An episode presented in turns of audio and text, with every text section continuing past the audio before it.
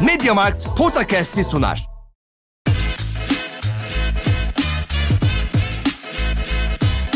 Potakast. Kaan Kural ve Orkun Çolakoğlu'yla NBA gündemine haftalık bir bakış.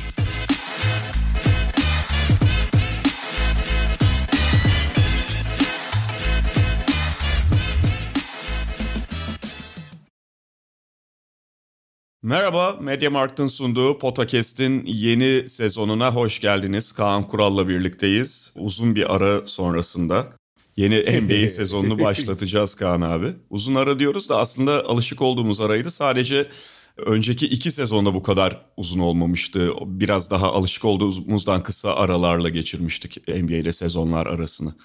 Ama beklediğimize değecek bir sezon geliyor abi. Öyle ve biz de sezon öncesinde her zaman olduğu gibi iki konferansı ayrı ayrı konuşacağız. Oradaki takımlara sezon öncesi bakışımızı atacağız. Başlamadan önce Kaan abi sana bir MediaMarkt duyurum var. Vay yeni kampanya. Yeni kampanya değil abi. Yeni kampanyalarla da kapınızı çalacağız merak etmeyin. Yani Kural ailesinin kapısını çalacağız. Abi zaten Kural ailesi o kampanyaları buluyor. Kural ailesinin bir ferdi özelliği. Evet o yüzden şimdilik başka bir gelişme var. Mediamarkt artık keyfine bak sloganını uğurlamış ve yerine tam zamanı sloganını getirmiş durumda. Yani bilmiyorum sen de bu değişimi öğrenmek istersen eğer yeni reklam filmini izleyebilirsin. Bu arada reklam filminin müziğini de ceza seslendirmiş. Abi ben izledim. Nisan izle Nisan izle izledim emin değilim. tamam bak şöyle söylüyorum ben de. Nisan tam zamanı Mediamarkt'la tam zamanı. abi sen yapma ben, bak. bir şey- ben söylüyorum abi bak hiç bana seslenme. Ben Nisan'a buradan çağrıda bulunsam da bulunmasam da dediğin gibi Nisan zaten onun peşine düşecek ve senin kapını çalacak. Dolayısıyla burada suçu sorumluluğu bana atamaz. Doğru söylüyorsun. Peki başlayalım o zaman. Ve Şimdi soracağım buradan. Yaz nasıl geçti senin için? Abi çok Yani iyiydi. zorlayıcı mıydı? Ya. ya çok iyiydi ya. Bu yaz iyiydi. Yani tabii Amerika seyahati oldukça verimli, keyifli ve eğlenceli geçti. O zaten beni şey yapıyor ya. Çok ciddi Deşarj ediyor. Psikolojik reset atıyor. Kafam çok rahat. Yani keyfim yer- yerinde. Bir de tabii şey şimdi bizim hani konumuza gelirsek şey açısından da şu anda heyecan verici.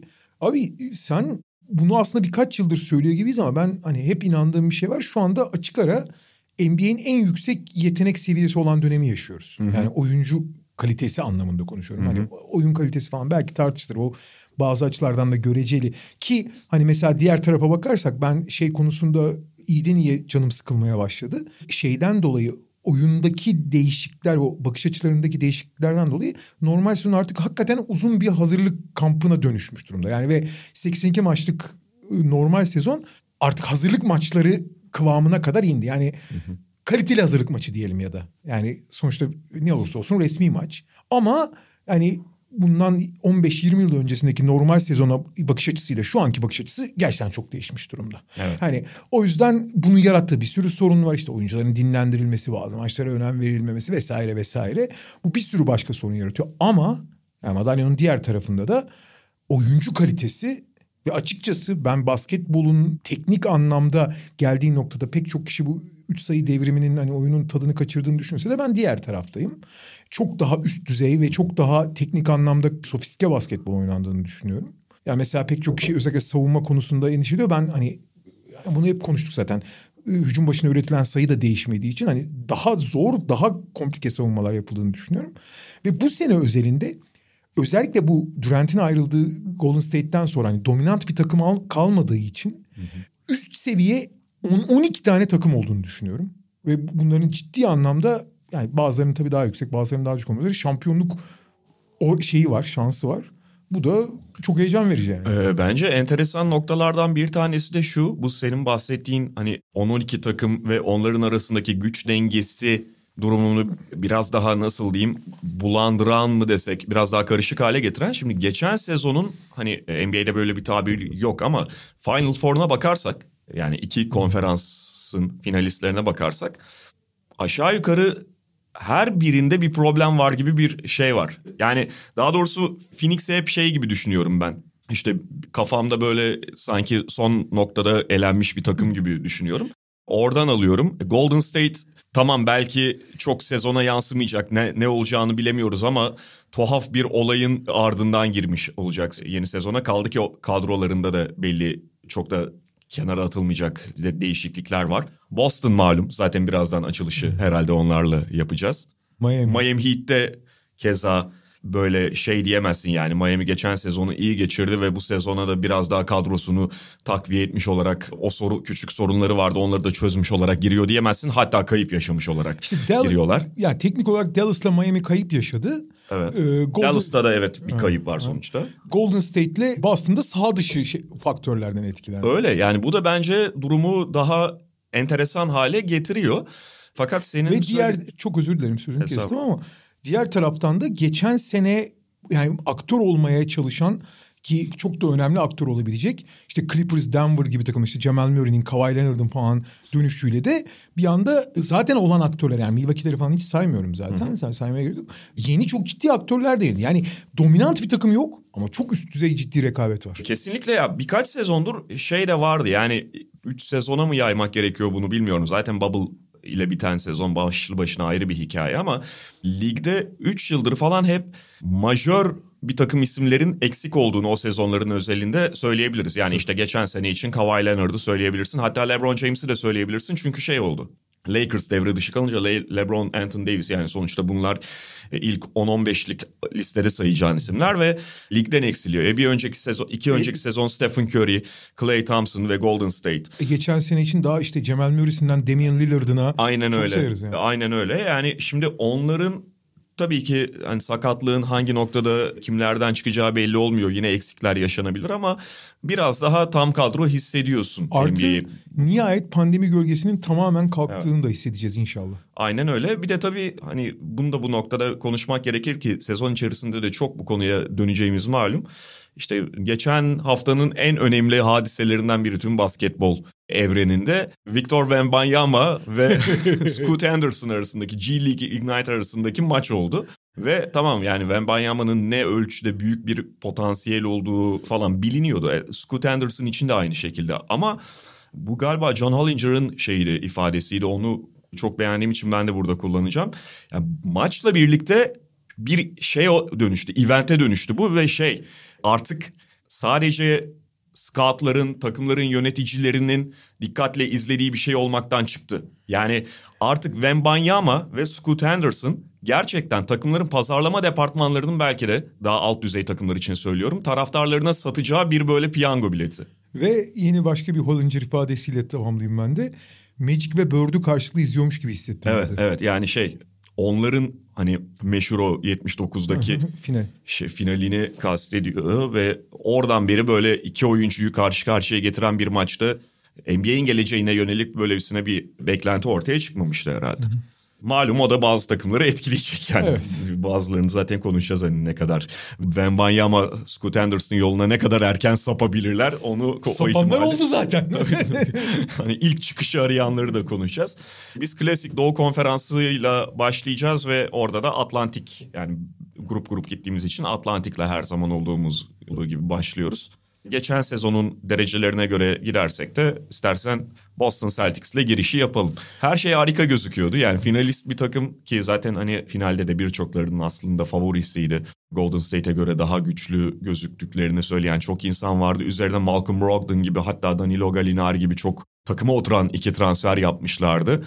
Benim şahsen Doğu net Doğu favorim olarak bu sezona da başlayacaktı Boston Celtics. Ama bir Ime Udoka olayı yaşandı ve bunu basit bir koç değişikliği olarak değerlendiremeyeceğimiz ortada. Judoka'ya gelene kadar aslında yani şöyle finali kaybettikten hemen sonra o finali kazanabileceğini hissediyordu Boston. Yani işte bakıyorsun Andrew Wiggins ve Stephen Curry kariyer zirvelerine çıktılar. Olağanüstü oynadılar ve hak etti Golden State. Buna kimse bir şey diyemez. Ama Boston'da en iyisini oynamadığını düşünüyordu. Yani işte e, zaten Robert Williams yarım yamalaktı.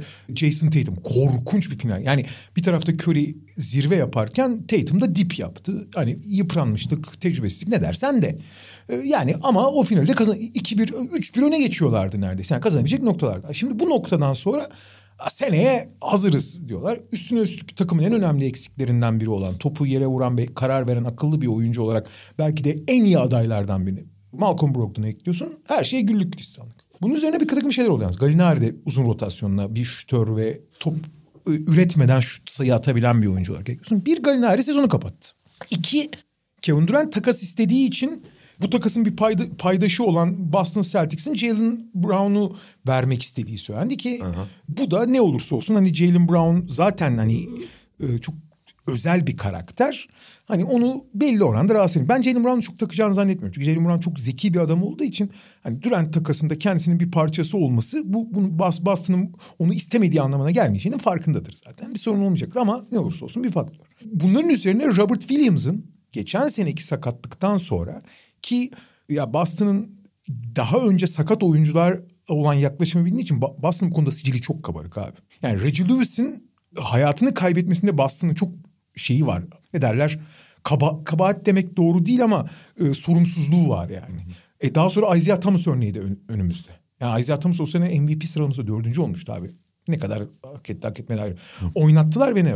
Robert Williams'a da abi oynarsan sakatın daha kötüye gitmez dendi. Evet çok iyi hatırlıyoruz hatta Aynen. playoff zamanı konuşulanları. Ve zaten hani menisküs sakatlıklarında diktirmek veya törpületmek seçimleri olurken genç oyunculara genelde törpületmesi ta- şey e, diktirmesi tavsiye ediliyor. Daha Yani daha uzun- uzun vadeli. Aynen daha uzun vadeli ama daha iyi bir çözüm. E, Robert Williams şey dedi. Ya ben final oynama şansını kaçırmak istemiyorum dedi. Ama sonra ne oldu abi? Tekrar ameliyat olması gerekti. Ve işte 3-4 ay, ay 2-3 ay yok deniyor. Ki 2-3 ay sonra basketbol aktivitelerine başlayacak. Belki de yılbaşından sonra All-Star'a kadar ben oynayacağını düşünmüyorum. Bu sefer çok daha temkinli olacaklardır. Şimdi bu tip şanslar şanslı olur. Fakat başka bir olay oldu ki hani zaten sen de söyledin herkes de biliyor. Yudoka'nın yaşadığı ve detayları açıklanmayan ama bir sene ceza almasına ki bir sene ceza almak demek ve olay ortaya çıkan yani, abi Yudoka kovuldu. Tabii tabii onu artık öyle değerlendirmek gerekiyor. Ya bir kere zaten hani bu bir sene ceza aldı diyelim. Bir sene sonra takımın başına geçse o takımı yönetebilecek durumda mı abi? Yani orada hani öyle bir şey kalmadı artık. Ha, olayın detayları ile ilgili bir sürü dedikodu var ama dedikodular önemli. Ben bir tek şeye bakıyorum. Vic Grausbeck basın toplantısı sırasında takımın sahibi şey dedi. Birden fazla ihlal dedi. Hı. Kritik nokta o bence. İşte rızaya dayalı ilişki falan deniyor ama çok basit bir şey var. Herhangi bir yapıda güce sahip insanların o gücün o gücüyle dikte edebildiği insanlarla yaşadığı ilişkiler bunlar gönül ilişkisi olabilir, profesyonel ilişki olabilir, her türlü ilişki olabilir. Her zaman problem yaratır abi. Her zaman problem yaratmaya adaydır, namzettir. Ve Yudoka'nın hani geçmişini, genel tarzını, alfalığını falan bildiğin zaman Boston'ın bu cezayı niye verdiğini anlayabiliyorsun. Şimdi sadece şey bilindiği için yani rızaya dayalı bir ilişki var ama bu şirket politikasına aykırı. Ya kardeşim iki kişi ilişki yaşıyor. Hani tamam şirkette ilişki diyoruz ama buna niye ceza veriyorsun diyebilirsin. Yani sadece para cezası da verebilirsin. Ya da niye bir yıllık ceza? Niye bir böyle- yani abi ceza suçu geçti zaman bunu zulüm denir. Fakat şöyle bir şey var abi şimdi Boston tarafından bak ulan sezonun başlamasına 20 gün kala bu cezayı vermek zorunda kalıyorsun. Bu Boston Celtics'e sportif anlamda konuşuyorum çok ciddi zarar veren bir durum. Artı bir numaralı asistan Bill Hardy de takımdan ayrılmış. O da Utah'a gitti çünkü. İki numara ikinci asistanla da yola devam etmek zorunda kalıyorsun. Yeni bir koç getiremiyorsun vesaire falan. Artı şimdi Yudoka'nın tarzının bu işte daha alfa, daha baskın, daha bence arkaik. Yani modern zamanlarda bu tip koçluk çok işe yaramıyor. Yani oyunculara e, diklenen ve oyunculardan hani şey yapan söylediğini patronluk taslayan diyelim. Koçluk pek işe yaramıyor. Ama bu takıma işe yarıyordu. Bu takımla çok iyi bir iletişim kurmuştu. O çok işe yaramıştı bu takım için. Bu kadro için. Ama bunların hepsinden vazgeçmek zorunda kalıyorsun ve bir anda ortada kaldılar. Ama bunun olumsuz etkisi olmayacağını kimse iddia edemez. Te, işte dediğim gibi yani Robert Williams ve Gallinari'nin sakatlıklarından birlikte bunun. Ama burada da özellikle inşa edilmiş ve bu oyuncu grubunun çok kolay vazgeçmeyeceği yani teknik olarak bunu yapabileceği artı zihniyet olarak artık kendini bunu iyice adapte ettiği müthiş bir savunma şeyi de var. Temeli de var. Bunun üzerinden gidip bu seneye gene iddialı başlayacaklar ama o senin bahsettiğin işte şampiyonluğun favorisi favorisi belki çok doğru, bu sezon için doğru bir tabir olmuyor ama en önemli adaylarından biri konumunda ciddi bir darbe aldılar. Bu darbenin etkisini göreceğiz. Bir. ikincisi son olarak şeyi de söyleyeyim. Çok uzattım ama sakatlıkların özellikle Robert Williams'ın sakatlığının ve Gallinari'nin sakatlığı da gelince aynı zamanda teknik anlamda da bir uzun sıkıntısı baş gösterdi. Kısa çok zenginleşti evet özellikle Malcolm Brogdon'un da etkile, e- eklenmesiyle. Fakat takım uzun konusunda biraz dengesizleşti. Yani Grant Williams'ın rolünün çok daha artmasını falan bekliyoruz ama abi Al Hor- yani takımın en pamuklara sarıp koruması gereken oyuncu olan Al Horford'un üzerindeki yük ne kadar olacak? Bu da önemli bir soru işareti. Kesinlikle yani Boston Celtics'in sezona başlarken işte bu Yudoka tantanası falan arasında konuşulmayan ve Robert Williams'ın sakatlığı vesaire biraz daha böyle arkadan gelen en büyük endişe noktası bu olmalı. Al Horford'un durumu yani Al Horford'un dakikalarını idare edebilecekler mi, yükünü idare edebilecekler mi? Mutlaka bunu kulüp içerisinde, takım içerisinde konuşuyorlardır. Yani Al Horford'u işte Robert Williams'ın yokluğunda 30 artı 35 dakikalara yaklaşan şekilde kullanacaklarını düşünmüyorum ama çok çok dikkatli olmak gerekiyor. Olağanüstü bir sezon geçirdi ama olağanüstü bir sezon Al Horford yaşındaki ve sakatlık geçmişindeki son yıllardan bahsediyorum. Oyuncuların ondan önceki iki sezonunu falan unutturmamalı. Aynen öyle. Bir anda iş yine tersine gidebilir. Çok dikkatli olması gerekiyor. Ve orada ciddi sıkıntı yaşayacaklardır. Ama bunu herhalde şeyde de konuşmuştuk. Yani son işte transferle ilgili podcast bölümümüzde de konuşmuştuk. Malcolm Brogdon harika bir transfer bu takım için. Ve birçok şeyi dolduruyor. Üstelik Malcolm Brogdon'un geldikten sonra Celtics'e geldikten sonra yani bütün doğru şeyleri söylemesi işte kenardan gelirim ben bunu dert etmem falan demesi. Brogdon da biliyoruz hakikaten yani bu rolü samimi olarak kabul edecek, dert etmeyecek bir oyuncu tipi. Malcolm Brogdon'un orada bir ego yükü getirmeden takımın belli açıklarını dolduracak tipte oyuncu olması onlar için çok değerli. Zorlanacaklar belki normal sezonun başında. Belki beklendiği kadar böyle şey gitmeyecekler. Gümbür gümbür bir başlangıç yapamayacaklar. Ama yine de kağıt üzerinde yani Robert Williams'ın sakatlığının geçtiği işte Matsula ile takımın uyum yakaladığı noktada ya da belli problemler olacaksa da onları açtıkları noktada kağıt üzerinde yine playoff'a çok şey girebilecek bir takım bu. Hazır girecek hatta yani diğer takımlar bir şey yapmadan önce en komple gözüken takım belki de. Ve bu takımın hani bireysel olarak zaten üst yani ligin en iyi savunma takımı konumunda olduğunu biliyoruz. Robert Williams bunda çok büyük bir aktör olmasına rağmen. Evet. Fakat Robert Williams'ı denklemden çeksen bile yani şöyle bir beşle sahada yer alabilir zaman zaman Boston. İşte Smart, Brogdon, Brown, Tatum ve işte Horford veya Grant Williams. Şimdi bu özellikle Tatum'u dörtte çok çekmek istemiyorlar. Fakat abi Tatum'un 2-9 olduğunu unutmayalım. Hı hı. Tatum yani tam dört numara çok rahat oynayabilir. Abi Marcus Smart'tan falan da yani rahat rahat üç yani her pozisyonu savundurursun. E Brogdon da fiziklidir. Evet. Abi beş dışarıda oynayan ve anormal fizikli bir e, kombinasyon bu ki hani herkesin rüyasında gördüğü kombinasyon aslında. Peki Philadelphia'ya geçelim. Philadelphia geçtiğimiz sezonu Celtics'le aynı dereceyle tamamlamıştı aslında 51-31'de. Ama yani bazı problemlerle ve sakatlıklarla birlikte zaten tamamladıklarını da hatırlıyoruz ki playoff'ta onların beklediği şekilde geçmedi. Beklediklerinden erken bitti. Tabii James Harden'ı aldıktan sonra ilk işaretler belki iyiydi ama devamında Harden'ın yaşadığı fiziksel problemler işte takımın zaten genelinde bir derinlik problemi olması bunlar playoff'a da yansıdı. Ama onları ne kadar aştılar yaz dönemiyle birlikte. Şimdi çok büyük transferler yapmayıp bazı kilit transferler yaptıklarını görüyoruz yaz döneminde. E, Melton gibi işte Montrezl Harrell gibi PJ Tucker gibi. Bunlar Sixers'ın eksiklerini ne kadar tamamlıyor ve sadece derdi bu muydu? Bu oyuncuların tamamlayacağı şeyler miydi Sixers'ın derdi? Onu belki konuşmak gerekiyor. Yani geçen sezon geçen sezon tamamlayan takımdan playoff'taki o sakatlıklarla birlikte elenen takımdan çok daha iyi olabileceklerini zaten biliyoruz. Yani transferler dışında da bu takımın potansiyelinin çok daha yukarıda olduğunu biliyoruz. Ama sana göre bu transferler Philadelphia'yı ne kadar tamamlıyor? Ne kadar hani ne bileyim sorunsuz bir Boston ya da işte batıdaki takımlar seviyesine getirebiliyor? Ya şöyle teorik olarak ben NBA birincisi olacaklarını düşünüyorum. Yani benim NBA birinciliği adayım o. Normal, Normal sezon, sezon birinciliği için. Burada yalnız ben transferlerin olağanüstü nokta atışları olduğunu düşünüyorum. D'Anthony Melton takımın en çok ihtiyacı olan toplu topla oynayabilen, topla karar verebilen ikinci oyuncu. Gerektiğinde hani ilk beşte de oynayabilir ama ikinci beşte de yönetebilecek.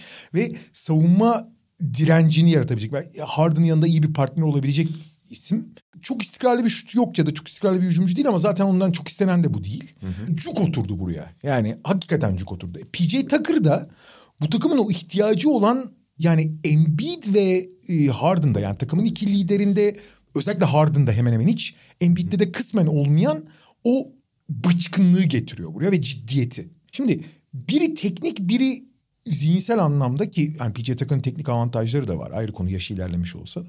Bunlar o şeyleri gedikleri çok ciddi kapatıyorlar. E Tyrese Maxey'nin de kişisel gelişim var. E Embiid MVP seviyesinde. Tobias Harris takımın dördüncü opsiyonu olmaya gönül indirmiş ve ikinci opsiyon olarak zaaf yaratırken dördüncü opsiyon olarak artı yazmaya başlayan mesela. E daha ne olsun abi? E sonuçta takımın geçen sene çok dar bir kadrosu vardı. E Daniel House gibi ki geçen sene Daniel House geçen sezonun ikinci yarısını çok iyi geçirmişti. Evet, arada. evet. Bir alternatif oyuncu da ekledin. E daha ne olsun abi zaten elde olan işte Furkanlar vesaire falan. Paul Reed de var. E bir tane şey getirdin. Montrezl getirdin. Normal sezon için yani yedek uzun olarak gayet. Buraya kadar abi zaten iyi bir şeye temele çok nokta atış tamamen eksikleri giderecek olağanüstü ekleme yaptım. Burada neye bakıyorsun? İşte Embiid sağlıklı kalacak mı? Hani artık geçen sene de sağlıklı kalabiliyor. Tyrese Maxey gelişimini sürdürüp daha üstü oyuncu olacak mı ki her sene üstüne koyuyor. Eyvallah buraya kadar. Fakat burada bir tane belirleyici nokta var. Harden ne durumda? Harden geçen sene leş gibiydi abi. Yani öyle kötü durumdaydı ki takıma artı kattığı bile şüpheli hale gelmişti. Şimdi biz ama artık hiç kimse ondan yani Houston Harden olmasını beklemesin bence. Ama Houston Harden olmasına gerek de yok ki. Sadece formda olsun. Yani fiziksel olarak formda olsun. Ve artık bir ana skorer olarak oynamasına da gerek yok. Yani izolasyon tabii ki top kalırsa, oyun sıkışırsa anahtar yapabilir. Fakat Harden dünyanın en iyi ikili oynayan e, top yönlendiricisi olabilir. İkili oyunda daha iyi oynayan bir ikili oyun oynayabilen oyuncu yok NBA'de bence. Abi Embiid Harden ikilisinin Harden bu kadar formsuz olmasına rağmen ne kadar yıkıcı olabileceğini gördük biz. Abi Embiid Harden ikili oyunun etrafını tamamlayabilecek çok fazla parça da var. Ve açıkçası bu yaz daha yazın başından itibaren hani şovuna başlamıştı bunun. Bu şovun ne kadar gerçek olacağını görelim diyorduk. Harden çünkü daha biliyorsun sezon biter bitmez idmanlara falan başladı. Bu arada Houston'daki eski bireysel antrenörün de tekrar çalışmaya başlamış. Ve Harden'ı gördük ki Harden fiziksel olarak iyi durumda. Şimdi herkes tabii o muhteşem skoreri hatırlamaya çalışıyor. Abi ona gerek yok. Muhteşem oyun kurucu olsun çok daha değerli ki Harden'ın da hani genel olarak tarzını biliyorsan öyle yani ya mesela bir Carmelo Anthony gibi elime gelen topu ya da bir Kobe Bryant gibi hani bir skorer olma kaygısı da çok fazla olmamıştır. Hani tamam skorer mi ama ya asıl şeyi odaklanması o değil. Ve gerek söylemlerine gerek bu yaz işte kontratında indirime giderek takımın işte PJ Tucker'ı eklemesini sağlamasına, gerek Mori ile ilişkisine, gerek iki senedir iki tane takım sattığı için kendi reputasyonunda artı playoff geçmişindeki kara lekeler yüzünden üzerine sinen kaybeden lekesine baktığın zaman Harden'dan istenen bir sezon gelecek gibi gözüküyor.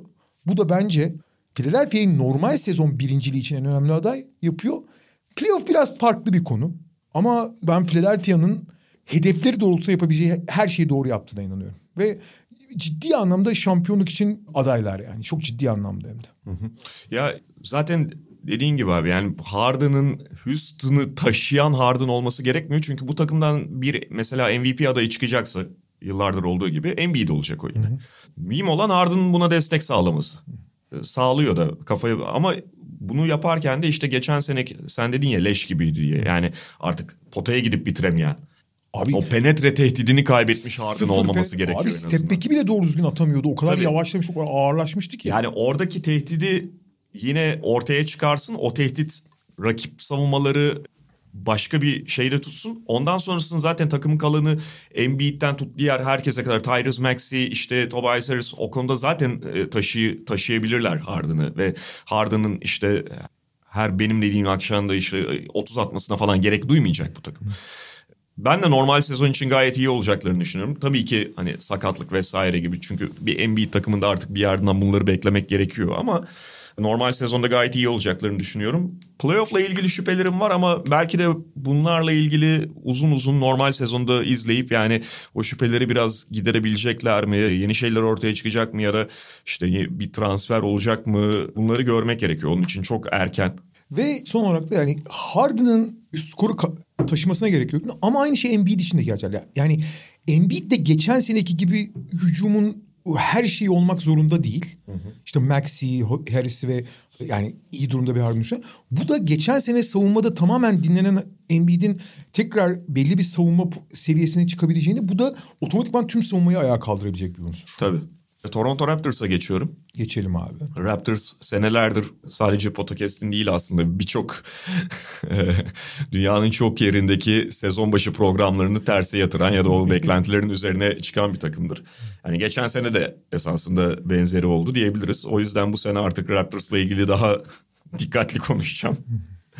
Ki zaten hani bu Raptors için artık yok bunlar dışarıda kalır falan denmiyor. Çünkü kendini ispat eden, daha da iyiye gitmesi beklenen ciddi sayıda oyuncuları var. Yani işte e, Scottie Barnes mesela bundan sonraki adımı ne olacak?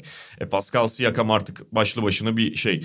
E, çok istedikleri tarzda kalıpta oyuncularla zaten bir kadro oluşturmuş durumdalar. Hatta Otto Porter gibi yine o oyuncu tipine uyan bir ekleme daha yaptılar. Yani çatıyı koruyorlar. Normal sezon için özellikle çok ligin kalanına avantaj sağlayabilen bir kadro kullanımları ya da koçları var. İkisini birlikte değerlendirmek gerekiyor. Dolayısıyla Toronto Raptors için zaten hani belli bir alt çizgi koyabiliriz. Yani bu takım yine ilk işte doğuda altı içerisinde olacak falan diyebilirsin belki ama artık Raptors'ı biraz şöyle de değerlendirmek gerekiyor. Yani normal sezondan sonra playoff'ta bu takım ciddi bir tehdit olacak mı? Olmak için sezon içerisinde mesela bir takas hamlesi falan gelir mi yoksa biraz daha bekleyecekler mi? Sanki burada daha çok ikincisine gidecek bir aralıkta gibi Raptors. Yani iyi bir takım olduklarını biliyorlar ama çok da dikkatli diğer taraftan hamlelerini, elindeki kozları kullanmaya yönelik bir takım gibi. Orada bir tane değişken OG Anunoby işte. OG Anunoby'nin çok mutlu olmadığı yani topla daha çok aşırı neşir olmak istediği biliniyor ama şimdi zaten Van Fleet ve Siakam varken bir tane daha top elinde yani toplu oynayan Scottie Barnes eklenince o Giannobi burada iyiden iyiye hani dördüncü yani top topun dördüncü adresi konumuna düştü ve hı hı. Bu, bu konuda çok mutlu olmadığı biliniyor. Ve o Giannobi öyle bir oyuncu ki yani 30 29 diğer 29 takımın hepsi ister. Uygun bir takas durumunda takas edebilirler o Giannobi'yi. Ama uygun takas lazım. Şimdi fakat bu malzeme çok ilginç bir malzeme. Yani ligin en çok topa baskı yapan takımı ve o yüzden çok fazla açık saha arayan takımı. Buna da mecburlar çünkü yarı sahada gerçekten çok sınırlılar. Hı hı. Yani Scottie Barnes, Fred Van Fleet, Pascal Siakam bunlar topla üretebiliyorlar. Ama çok sınırlı ve genelde kendilerini üretiyorlar. Başkasını üreten oyuncular değil bunlar. Bu da yarı saha hücumunu çok güdük, çok izolasyona dayalı ve çok biraz hani şut gününe dayalı kalıyor. O yüzden zaten çok hızlı hücum tetiklemeye çalışıyorlar. Fakat bunun içinde en iyi beşler genelde Siakam'ın beş numara oynadığı beşler oluyor. Fakat abi bu çok küçük demek. Yani Van Fleet tamam fiziklidir. Barnes da fizikli. E Siakam da fiziğinin üzerinde oynuyor. Ama işte geri Trent'i de ekliyorsun. Hani abi tamam OG Anunoby zaten tank gibi. Ama abi küçük kalıyorsun. Yani bunu mesela Philadelphia serisinde de birçok seride gördük gibi normal sezonda ile daha da küçük kalıyorsun. Buraya bu yazı çok iyi geçirdiği söylenen ve bu takımın ruhunu anladığı söylenen Precious Achiuwa'yı gerçekten ekleyebilirlerse. Hı hı. Çünkü Precious Achiuwa da aşırı fizikli bir değil ama sonuçta beş numaradır yani. Bu Siakam'ın dörde kaymasını, Ojianobi'nin üçe kaymasını falan anlamına gelir ki hayat çok daha kolaylaşır onlar için. Yani Gary Trent'i ne kadar kullanırsın ayrı konu. Yani Scottie Barnes'a eklersin ama bu hayatı çok kolay. Ojianobi'nin takasını da kolaylaştırır bu arada. Karşında istedik daha istedikleri şeyleri almasını falan. İşte Fred hatta yani hiç yapmasa da Nick Nurse'un belki bu oyuncuları biraz dinlendirmesini sağlayabilir. Bu eklemeyi yapabilecek yani bir isme ihtiyaçlar var. Bu Precious açıyor mu olacak? Ojonov'un takasıyla alınacak oyuncu mu olacak? Bunları göreceğiz.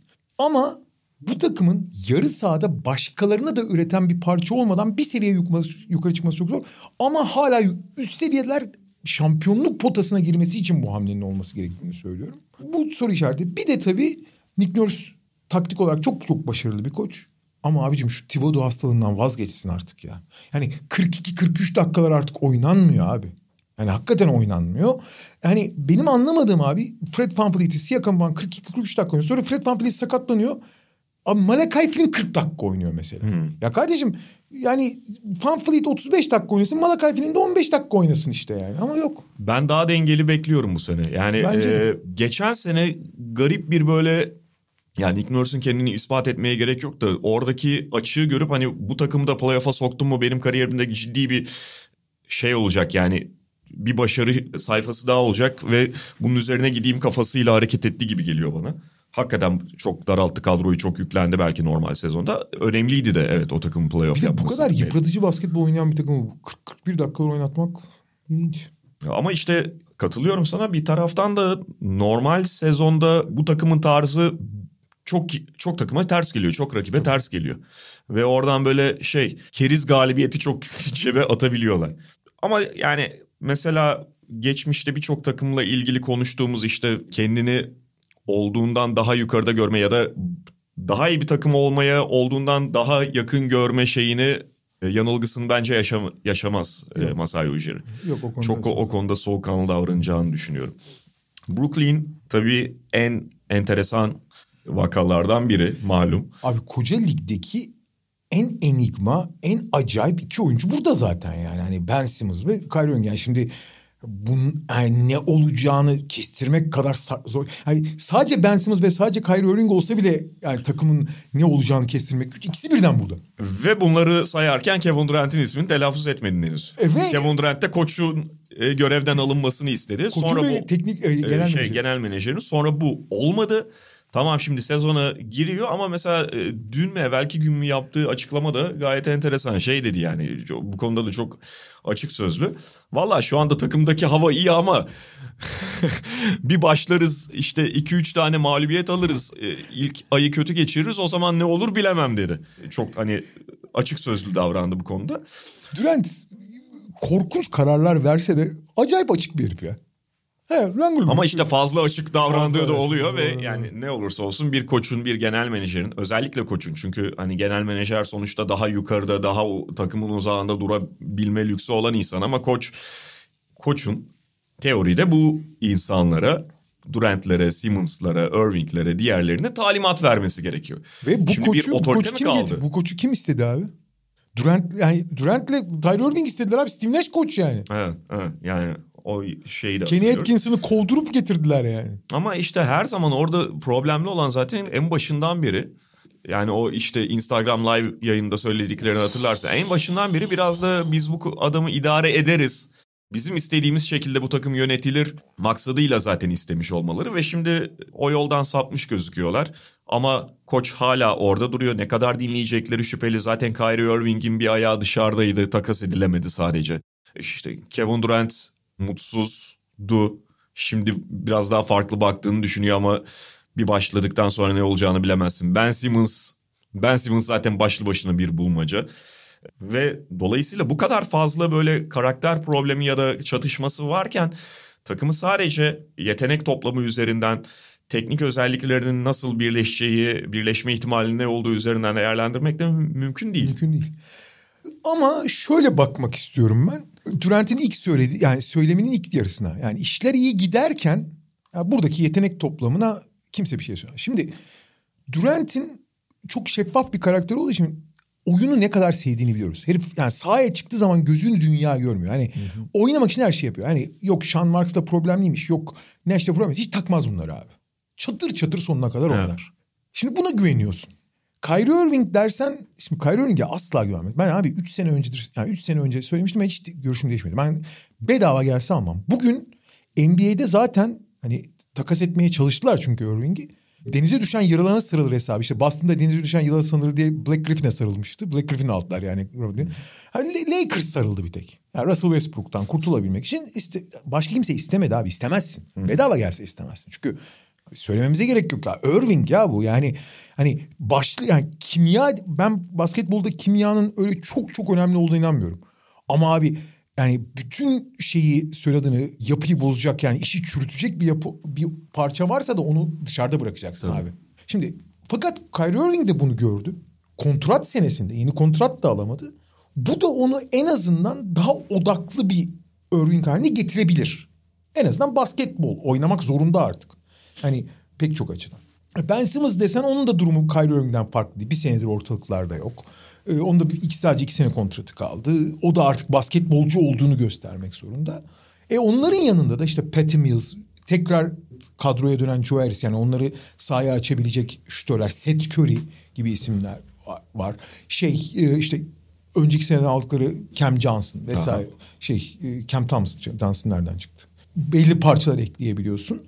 Bu takımda aslında oyuncu nüvesi olarak zaten Kyrie ile Kevin Durant alan paylaşımında çok ihtiyaç duyan oyuncular değil. Öyle bir birebirciler ki çünkü çok dar alanda bir... Yani telefon kulübesinde oyun üretiyorlar. Hem kendilerine hem başkalarına üretiyorlar bir de. Yani olağanüstü onları da tamamlayacak parçalar da var.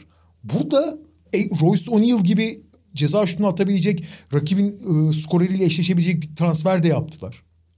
Abi burada ya başarı için her şey var. O yüzden zaten geçen senenin şampiyonluk adayı bir numaralı adayı. Tabii. Fakat bir tane problem de var burada. Abi uzun rotasyonu diye bir şey yok ortada doğru düzgün.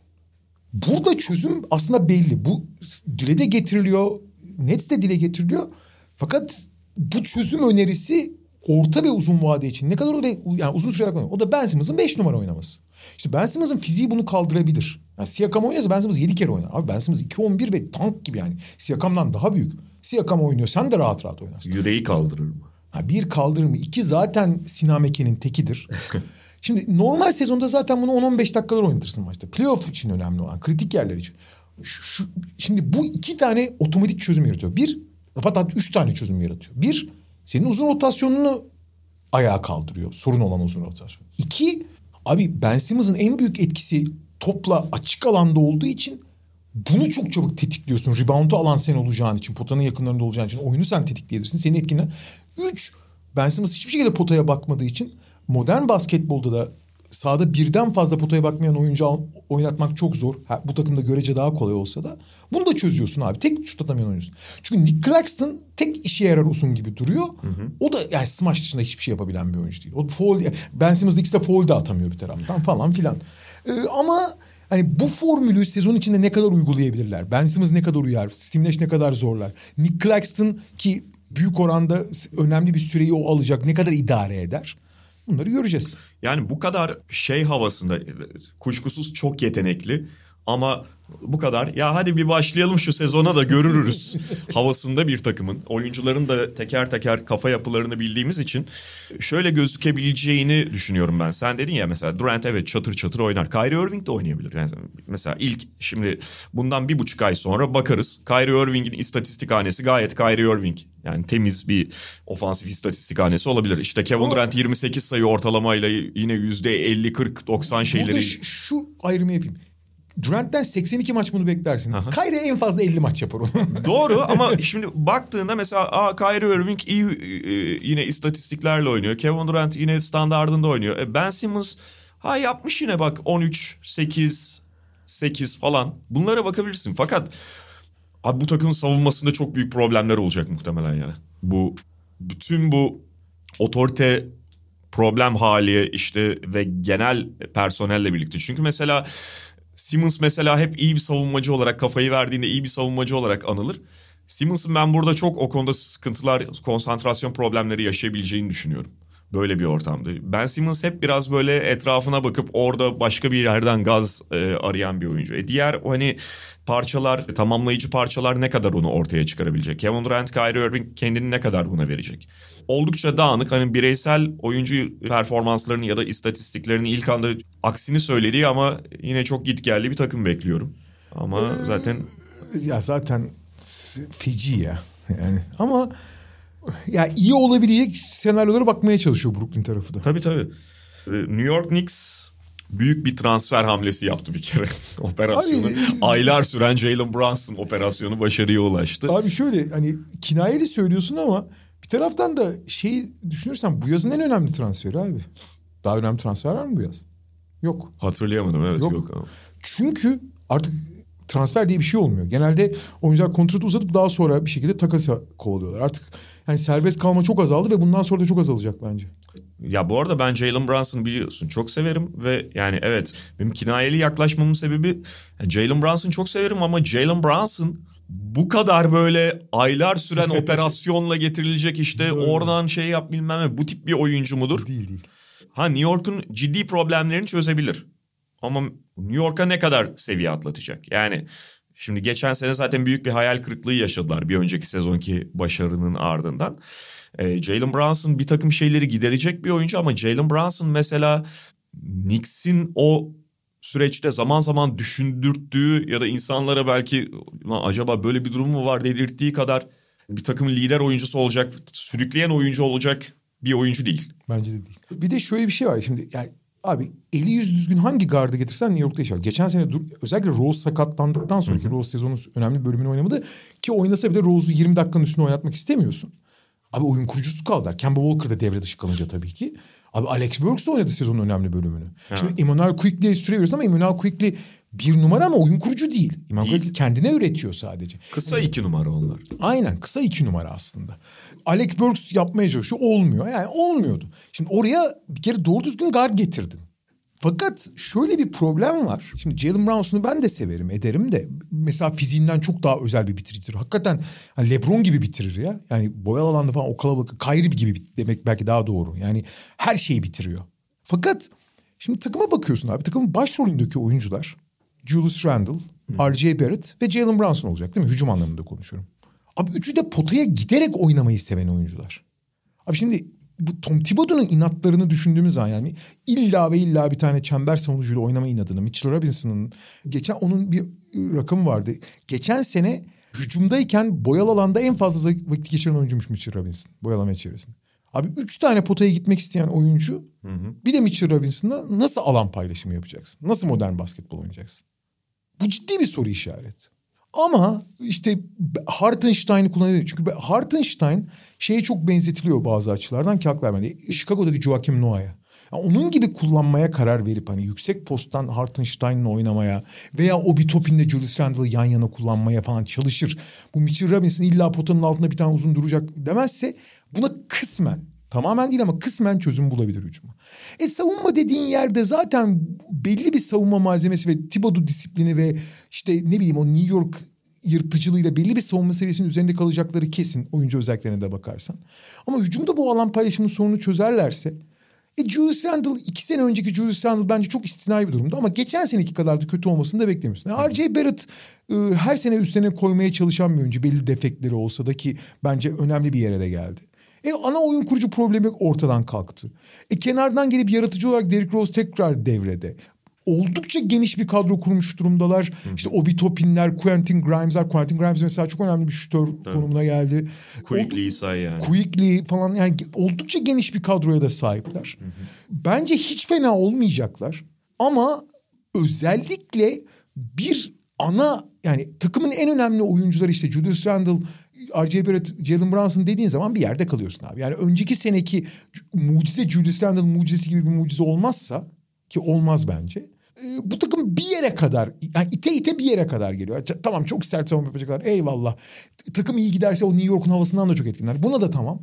Ama abi sıkışık yani bir şey var tavanları var abi ve çok sert bir tavan onu kırmak çok zor yani. Ve mesela bence şimdi Jalen Brunson'la ilgili yine de bak Jalen Brunson işte sürükleyici olur mu falan bu şey üstünden geldik ama Jalen Brunson'ın en azından standartını biliyorsun. Mesele onun hani birinci oyuncu olarak öyle kalmaması ve işte R.J. Barrett'la Julius Randle'la bunu paylaşması yani diğerlerinin o sorumluluğu alabilmesi. Şimdi Randle fiziksel olarak gerçekten iyi gözüküyordu şeyde yaz sonunda. Hmm. Ama kafaca hangi noktada olacak? Geçen sene çünkü kafaca dağıldı Randall. Çok dağıldı hem de. Ve gerçekten mental bir engel var öncelikle Randall'ın atlaması gereken. Mental engel derken ben sadece Aa, şutum kaçtı, özgüven kaybından falan yaş- bahsetmiyorum. Geçen sene savunma yapmayı bıraktı tekrar Randall. Bir önceki sene bu konuda gayret gösteriyorken. Bu abi, çok e, önemli bir şey. Abi tribünle kavga etti. Evet. Abi bir Amerikan sporlarında bu çok olacak bir şey değildir. Çünkü hani seyirci ve pazarlamanın gücü. İkincisi New York seyircisi abi onunla kavga ediyor. Manyak mısın ya? Ve R.J. Barrett, R.J. Barrett ne ölçüne nereye doğru gelişecek, gelişmeye devam edecek. Çünkü şey biliyoruz yani hani bu takım biraz işte kabuk kıracaksa başka bir şeye dönüşecekse bu biraz R.J. Barrett'ın gelişimiyle olacak. O gelişim gösterme potansiyeli en yüksek oyuncu R.J. Barrett. Evet geniş bir kadrolar. Geçen sene de öyleydi ve Thibodeau da ne kadar o geniş kadroyu hakkınca kullanmayı yani biraz daha böyle dakikaları dağıtarak kullanmaya niyetli olacak. Eh, o konuda çok ümidimiz yok maalesef. Peki Milwaukee Bucks merkez grubu. Yani ne oldukları zaten belli de e, şöyle ilk beş düzeyinde falan bir şüphe yok. Bu takımı derinliği yalnız ciddi bir problem. Evet. E, ve yani bu yazın ardından da bu konuda aslında bir çözüm getirememiş olarak sezona başladıklarını söyleyebiliriz. Takımın taşıyıcı oyuncuları yani herkesle yarışabilir. 1-2-3 şeyinde herkesle e, aşık atabilirler. Fakat ilk beşin dışına çıktığında hatta yani ilk beşte de beşinci oyuncudan başlayabilirsin. E, ne kadar derin bir takım bu ne kadar Antetokounmpo'yu işte Middleton'ı, Drew Holiday'i destekleyebilecek kalitedeler şampiyonluk adaylığı ya da şampiyonluğun ciddi adaylığı için en büyük problem onlar için bu. Ya şöyle ben Philadelphia'yı normal sezon birincisi olarak adayı olarak söylemiştim ama dediğim gibi yani tepede 10-12 hatta 15 civarında takım olduğu için hani hadi 10-12 diyelim 15 abartmayalım da hani bu hani aralarından seçmek zorunda kalırsam bunu seçerim diye. Benim şampiyonluk adayım da hala Milwaukee. Benim geçen sene de Milwaukee'ydi bu sene de Milwaukee. Bu da e, yani diğer takımlar ne olursa olsun bu hani yüzde 50 de, tabii ki değil. Hatta yüzde 30 bile demem. Ama en fazla şansı ben Milwaukee'ye veriyorum hala. Çünkü abi Antetokounmpo önceki sezonki finalden sonra öyle bir eşik atladı ki zihinsel bir eşik. Yani şu anda ya bence dünyanın en iyi oyuncusu, en etkili oyuncusu, en iyi oyuncusu belki biraz daha tartışmalı. En etkili oyuncusu ve artık abi bunu nasıl verimli kullanacağını da biliyor. Ve bütün takımda onun etrafında nasıl oynayacağını biliyor.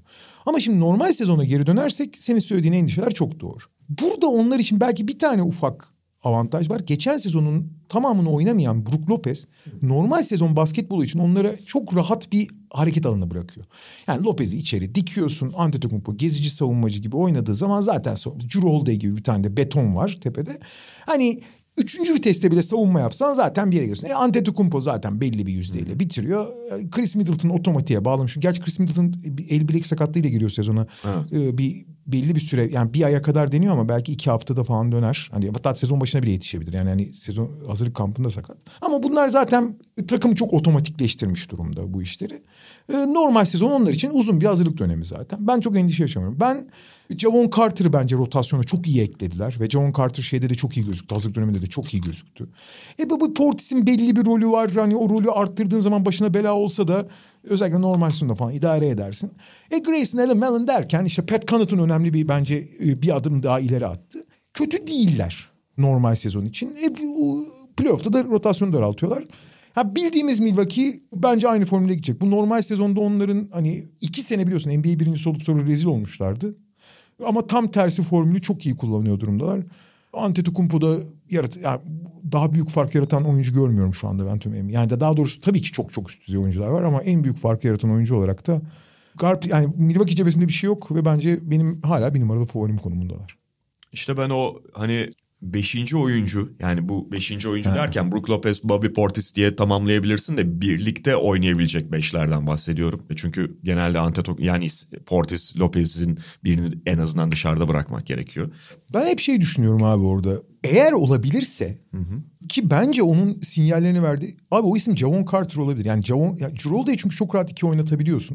Hı hı. Yani Drew Day, Chris Middleton, Javon Carter, Antetokounmpo'lu beşler üzerinden gidip işte beşinci parça olarak kim oynatacaksın ama işte Pat Connaughton mesela. Aha.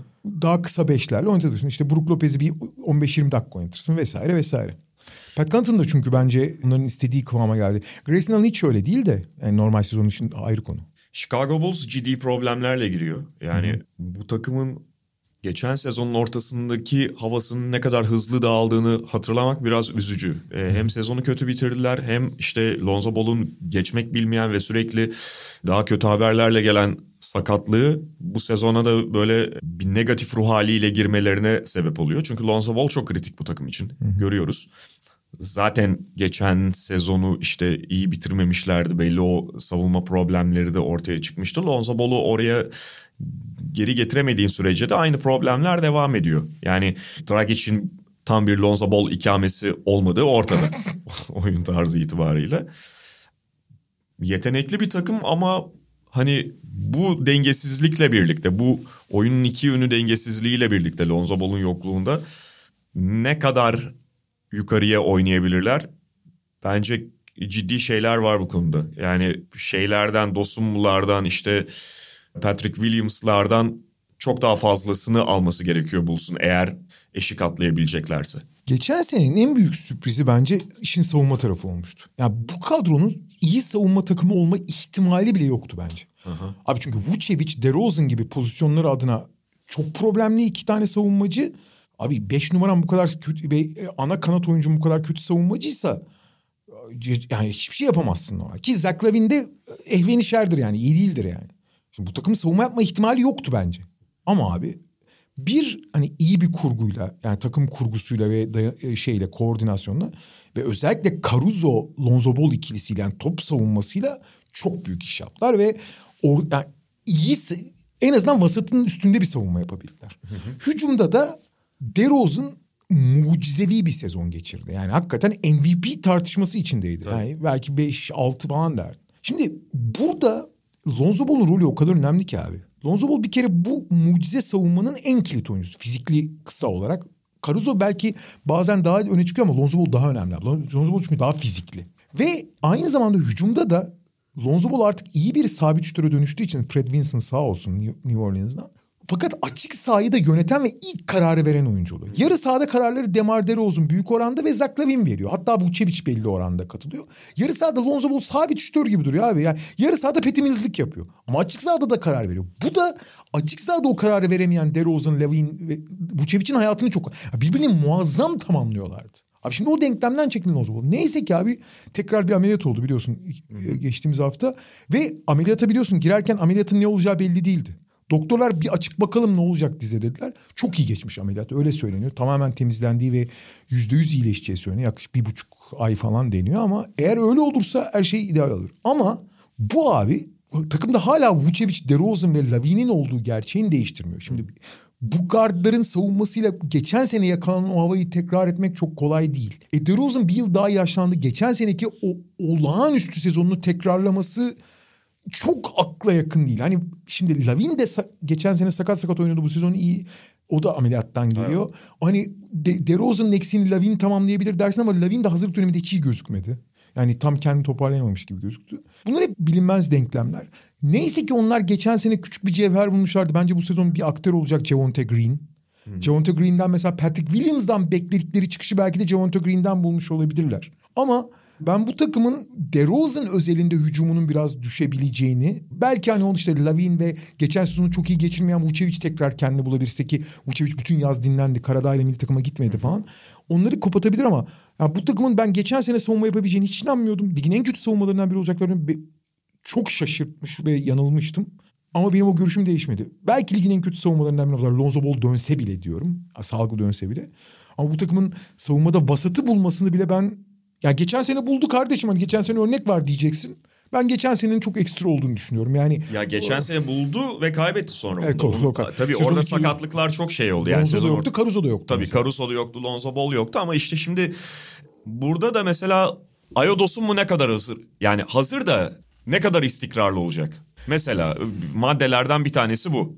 Ee, O savunma istikrarı konusunda. Çünkü onunla Lonzo Ball'un yokluğunu ne ölçüde kapatabileceksin? İşte Patrick Williams Patrick Chicago'luların Williams- hayalini kurduğu, kurduğu oyuncu mu? Ha Javante Green, Patrick Williams'la ne kadar kapatabileceksin işte dört numarayı? Bunlar faktör. Javonte Green çok iyi gözüküyor yalnız. Cleveland Cavaliers ciddi yaz hamlesi yapan takımlardan biri. Zaten geçen sezon beklentileri en çok aşan takımlardan olmuşlardı. Ve üzerine Donovan Mitchell hamlesi geldi Cleveland Cavaliers'tan. Enteresan bir kadro var. Yani çok iyi iki genç uzun, iki iyi kısa fakat fazla kısa sanki. Ve arada da arada bir bağlantı oyuncusu var mı yok mu? Bununla ilgili de çok büyük bir böyle bilinmez. Yani Yok. Okoro oyuncu olabilecek mi? Ne kadar şut atabilecek? Olmadığı, atamadığı sürece çünkü oyuncu şu an için yok. Yok. Ve bunu ne, ne ölçüde kapatabilirsin? Yani o oyuncunun yokluğunu ne ölçüde kapatabilirsin?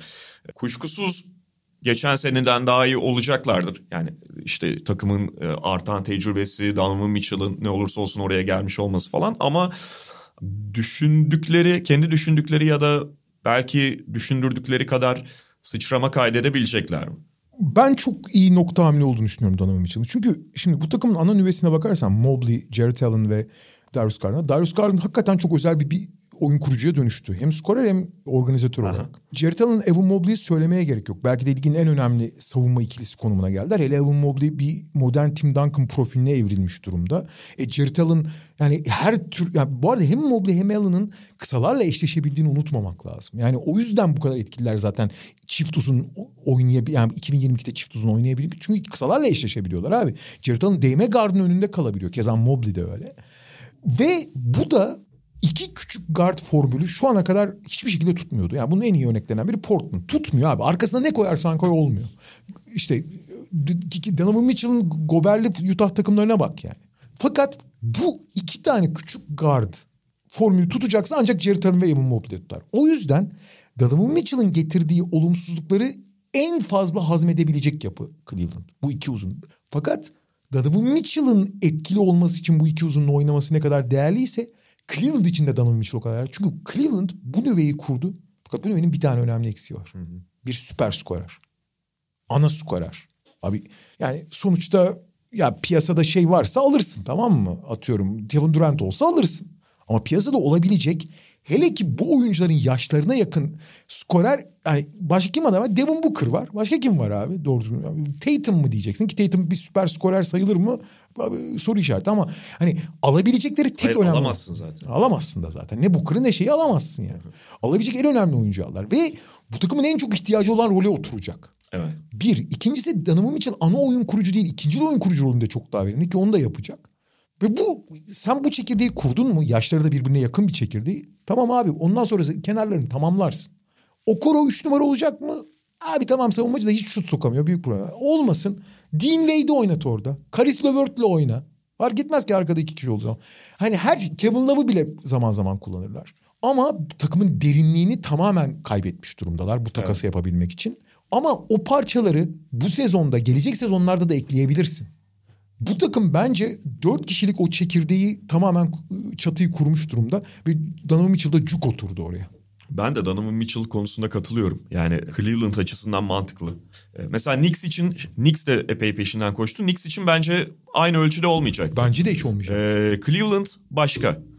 Fakat işte o üç numara problemini çözebilecekler mi? Isaac Okoro nihayet biraz şut sokmaya, istikrarlı şut sokmaya başlayacak mı? Başlamayacak. Çok fazla çünkü orada tatmin etmeyen oyuncu seçeneği var. Yani var oyuncu se- şeyleri falan ama bir türlü tam yanıtı bulamayabilirler.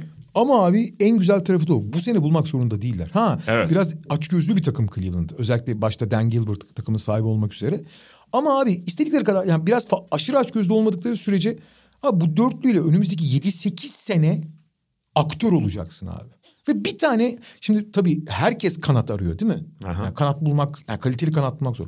Ama kanat bulmak kolay. Yani bunları tamamlayacak. Bugün Okor olmaz. Seneye başka ne bileyim işte Norman Powell piyasadaydı biliyoruz kimse almıyor. Norman Powell alırsın. Robert Covington abi. Clippers'da çok olduğu için söylüyorum. Abi birinden verecek. Ha, birilerini eklersin abi oraya. Sen artık şeyi kurdun. Bitti abi o dörtlüyü kurdun yani.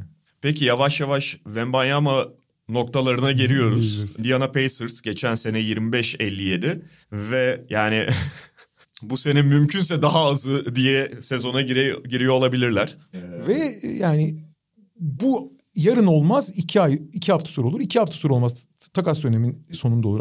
Şubat'ta olur. Yani Buddy Hield ve Miles Turner'ın bu takımda kalma ihtimali yok denecek kadar az. Tabii vermeye çalışıyorlar. Ee, Miles Turner'ın ko- kontratı bitiyor. Verseler çok iyi ederler yani. Artı mesela işte Lakers'la e, o dirsek temasına girdiler. Başka takımlarla da olabilir. E, Burada tabii vereceğiz ama ne olursa olsun verelim de şeklinde hareket etmek istemiyorlar. Lakers'tan mesela işte bütün haberler iki tane draft hakkını birden istedikleri. Lakers'ın da o noktada geri adım attığı yönündeydi.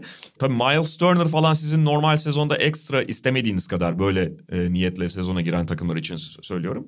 İstemediğiniz seviyede maç kazanmanıza yol açabilir ama ne kadar olacak o?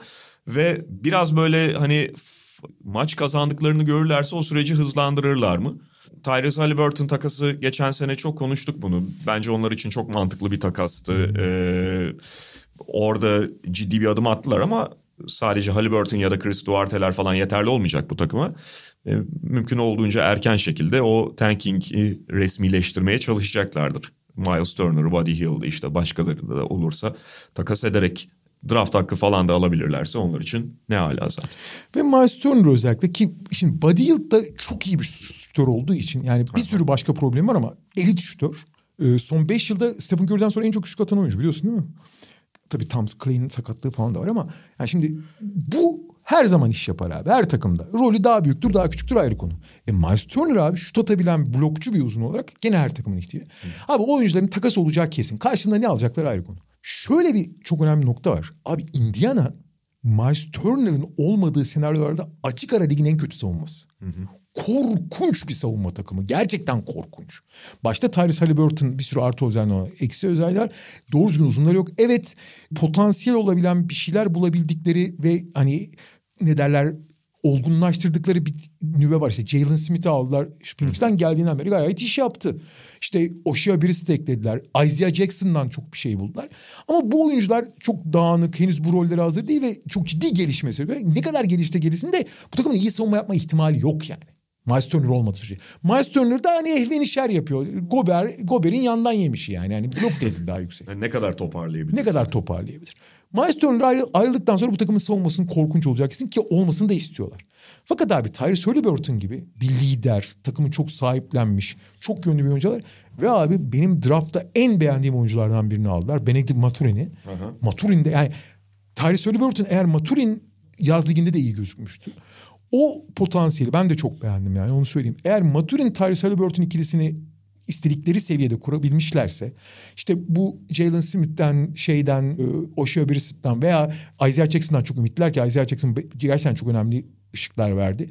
Ve Buddy Hield Turner takasını alacakları draft taklarıyla onlar da yani mümkün olduğu kadar maç kaybedelim zaten savunmamız felaket. Sonuncu olan Ben Banyama, Scoot, Scoot Anderson'ı çok isteyeceklerini zannetmiyorum Tyrese Halliburton ve Maturin varken de Ben Banyama olur ya da işte bir parça daha ekleyecekler inşallah Ben Banyama olur diye. Onların amacı sonucu olmak tek sorun var burada. Rick Carlisle hiç öyle bir koç değil. Evet. Yani onu ikna ettiklerini varsayarak Ya konuşuyorum. da yani. Carlisle da takas et. Hayır. Yok Carlisle, Carlisle orada olmaktan çok mutlu. Onlar da Carlisle'dan mutlu. Herhalde o da an- yani ikna etmişlerdir diyeyim yani. Şimdi Pistons mesela sezona girerken direkt tanking hedefiyle yani bu zaten soyunma odasında hedef olmaz da daha geniş çerçevede diyorum. Bu şeyle girmiyor olabilir. Hatta tersine bence. Evet onlar çünkü bir başarıya açlık var. Ama onların da kadrosu yani ne kadar yetenekli gençler vesaire olsa da bir Bogdanovic'i almış olsalar da bence yeterli olmayacak o yarışı sürdürmelerine ve bir noktada kopacaklar. Onun nerede olacağı önemli. Koptuktan sonra da zaten Boyan Bogdanovic'i hemen takaslamaya çalışacaklardır. Valla ilginç olan bu takım daha sadece iki, iki sene önce reset atmasına rağmen gereksiz bir yani o biraz Cleveland'da olan şey. Gereksiz bir aceleciliğe sahip. Ya bir an evvel başarılı olun. Ya kardeşim sakin olun ya. Yani o, herkes Oklahoma City ya da Philadelphia gibi dört sene paramparça olun demiyor.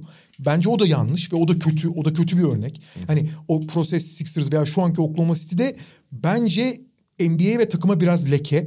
Ya bu kadar da kötü olmaya çalışılmaz. Ha kendi takımları açısından çok doğruyu yapıyorlar. Ben onlara hiçbir şey demiyorum. Ama bunun ligin belli bir şekilde izin vermiyor. Bu kadar da olmaması lazım. Çünkü lige çok kötü zarar veren bir durum bu.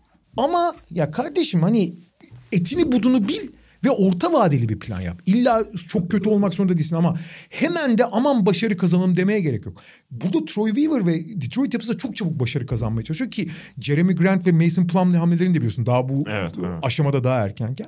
Ama şimdi onlar çekirdeği kurulduklarını düşünüyorlar. Yani Kate Cunningham gibi bir süper yıldız adayı var. Geçen sezonun son iki ayını çok iyi geçirmişti.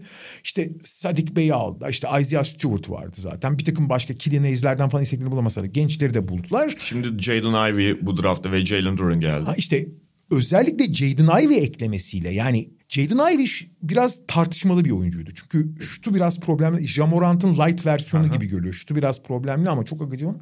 Abi Kate Cunningham'in yanına eklemek için yani tüm NBA'de en çok yanına eklemek isteyeceğin guard belki de Kate Cunningham. Yani Kate Cunningham ve Jaden Ivey'nin birbirini bu kadar iyi tamamlıyor olması biraz şeye demiştim ya işte Lonzo Ball ve DeMar DeRozan ilişkisi gibi teorik olarak çok iyi bir ilişki bu. Bunu ekledi. E Jalen Duren gibi bu draftın belki de en iyi çember altı oyuncusunu almış durumdalar. Ki o da sakat girmişti preseason ama o da iyi gözüktü. Isaiah Stewart'ın yemini alacak gibi. Ha, onlar her şeye hazır gibi bakıyorlar. Fakat iki tane önemli sorun var. Bir çok gençler. Kate Cunningham daha hala yolun başında tamam çok büyük potansiyel gösteriyor. Ama bu Jaden Ivey ilişkisini de görmedik. İkincisi abi çok ciddi bir alan paylaşımı problemi vardı. Boyan Bogdanovic'i eklemek buna artı değer katacaktır ama abi şu hala problem. Boyan Bogdanovic ve Sadik Bey gibi iki tane elit şütörleri var. Ama yetmez abi. Cunningham onu gösterebilecek mi? Jaden Ivey'nin pek şutu yok zaten. Kenardan gelen oyuncular arasında hiç şütör yok. Ve tecrübe olarak falan hiç hazır değiller. Ki bence de en büyük sorunları. Ligde abi son 10 yılda iyice azaldı ama sadece 2-3 tane kötü koç kaldı. abi Dwayne Casey bence ligin en kötü 2-3 koçundan biri ya. en yetersiz diyeyim daha doğrusu. Kötü iyi bir tabir değil. Teknik anlamda en yetersiz güç koçundan biri. Bu sene kontratı bitiyor. Ligin en çok para kazanan koçlarından biri. O takımı kazanmak için aşırı zorlayacaktır. Yalnız o belki hani bence Detroit'in yapması yapmaması gereken bir şey. Ama yönetimle de belki uyuşacak bu kazanma arzusu. Bunu ne kadar uygulayabilecek oyuncular göreceğiz. Toronto maçlarını kazanırlar yine. Evet ama onu kazanırlar. o çok acayip ya. Çok acayip. Ya, Usta Toronto'yu çözmüş. ha, bilmeyenler için söyleyeyim. Toronto'da görevine son verildikten sonra Dwayne Casey çok daha iddialı olmasına rağmen Toronto ki şampiyon oldular o sene. Çok daha kötü durumda olan Detroit'le 12 maçta 9 kere mi ne yendi Dwayne Toronto'yu? Peki Miami Heat şimdi ya tabii ki yine kalbur üstü takımlardan biri işte ilk yani zaten şeyden bahsediyoruz. Geçen sezonun konferans finalinden bahsediyoruz ama daha başta bahsettiğimiz gibi Doğu birincisi aynı zamanda. Geçen Doğu birincisinden. Çok da iyi bir normal sezon geçirdiler. Yani bütün eksiklerini bir şekilde kapatabildikleri, işte kadro içerisinden yeni çözümler bulabildikleri. Ha yine çözüm bulabilir mi? Bulabilir. Artık Miami ile ilgili bulamaz dememeyi öğrendik Evet, zaten. abi. Ama kağıdın üzerine baktığında da bir kayıp yaşamış durumda bu takım.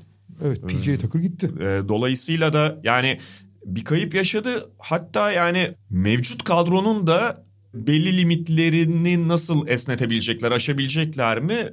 Bunu da sorduruyor. Mesela Kyle Lowry geçen sezondan sonra nasıl dönecek? Ben onun daha iyi döneceğine inanıyorum. Ben de inanıyorum ama neticede yaşı ilerlemiş bir oyuncudan bahsediyoruz. 37 ya da 38 oldu Kyle Lowry bu arada. 86'lı tabii. Ve şey yani... e, 36 pardon. Sonuçta sonuç sezon biterken de 37 Hmm. oluyor. Sonuçta şey bu bir kesinlik değil mesela. Doğru. E, Jim Butler'ın da yaşı çaktırmadan ilerledi. Bayağı Tabii. ilerledi Tabii, hatta. tabii, tabii. İşte mesela Tyler Hero değerli bir oyuncu fakat Tyler Hero aynı zamanda hedeflenen bir oyuncu. E, Duncan Robinson öyle vesaire. Bu tip çok oyuncu var. Yeni kadro içerisinden çözümler bulabilecekler mi? Bulabilir ama bulamaya da bilir. Bu anlamda Miami Heat hani herhangi bir konferans finalisti kadar sağlam girmiyor bence sezona. Benim de çok endişem var. Ama abi geçen sene başında Gabe Vincent ve Max Strus hakkında ne düşünüyorduk? Abi şimdi çatır çatır rotasyon oyuncusu durumdalar. Jovic'i gördün mü abi hazırlık maçlarında? Jovic çok hazır gözüküyor mesela. Ve keza Haywood Highsmith. Yani Haywood Highsmith ve Jovic gibi hiç bilmediğimiz adamları gene piyasaya sürecekler. Duncan Robinson bu arada çok iyi gözüküyor. Yani geçen sezon felaket geçirmişti ama şut ritmini bulmuş gibi. E zaten Strus'la Gabe Vincent rotasyona eklendi. Kyle Lowry geçen sene ailevi bir sürü problem yaşadı. Tabii Evet, bu tip şeyler hiç açıklanmaz. Ki açıklanmamalı da zaten. Bilseler de gazeteciler açıklamazlar bunları. Çok ayıp bir şeyler bunlar. Bunun psikolojisi ve fiziğine de biliyorsun çok yani aşırı kiloluydu geçen sene Lowry. evet.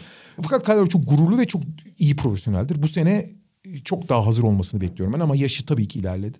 PJ Tucker'ın eksikliği playoff'ta bence çok faktör olabilir ama normal sezon için o kadar büyük bir şey değiştirmez. Ben Miami için endişeli değilim o kadar. Fakat onların bu oyun yani bir kere fark yaratan oyuncular veya fark yaratan oyun anlamında Lavri ne kadar orayı bizim bildiğimiz Lavri gibi olacak. Yani geçen sene takıma kattıkları umdukları Lavri olabilecek mi? Jimmy Butler abi bakma sen çok büyük fark yaratsa da abi devamlılığı çok düşmüş durumda Jimmy Butler'ın. Çok ciddi fazla sakatlanmaya başladı. Yaşı da ilerledi. Bu ne kadar olacak? Ve bence artık ümidi kestiler. Ama hala o, iş, o soru işareti var. Bam Adebayo gerçekten hücumda ana aktör olmaya çalışacak mı? Yapabileceğini biliyoruz abi adamın yeteneklerinden. Geçen seneki Boston serisini düşün abi bak. iki, ma- iki buçuk maç oynamadı Jimmy Butler. Bir maç 30 küsür attı yani. Şimdi 30 küsür atmasından bahsetmiyorum. Ne kadar aktif ve ne kadar hücumun bir numaralı opsiyonu gibiydi. Ya kardeşim 12'de 2 at ama 12 tane şut at diyorsun. Yapmıyor ama biliyorsun. Yani hani ruhunda yok. Yok o alfa değil o. Değil. Ve yani onu böyle enjeksiyonla falan oyuncuya aktaramıyorsun maalesef. O başka bir e, spor şey karakteri.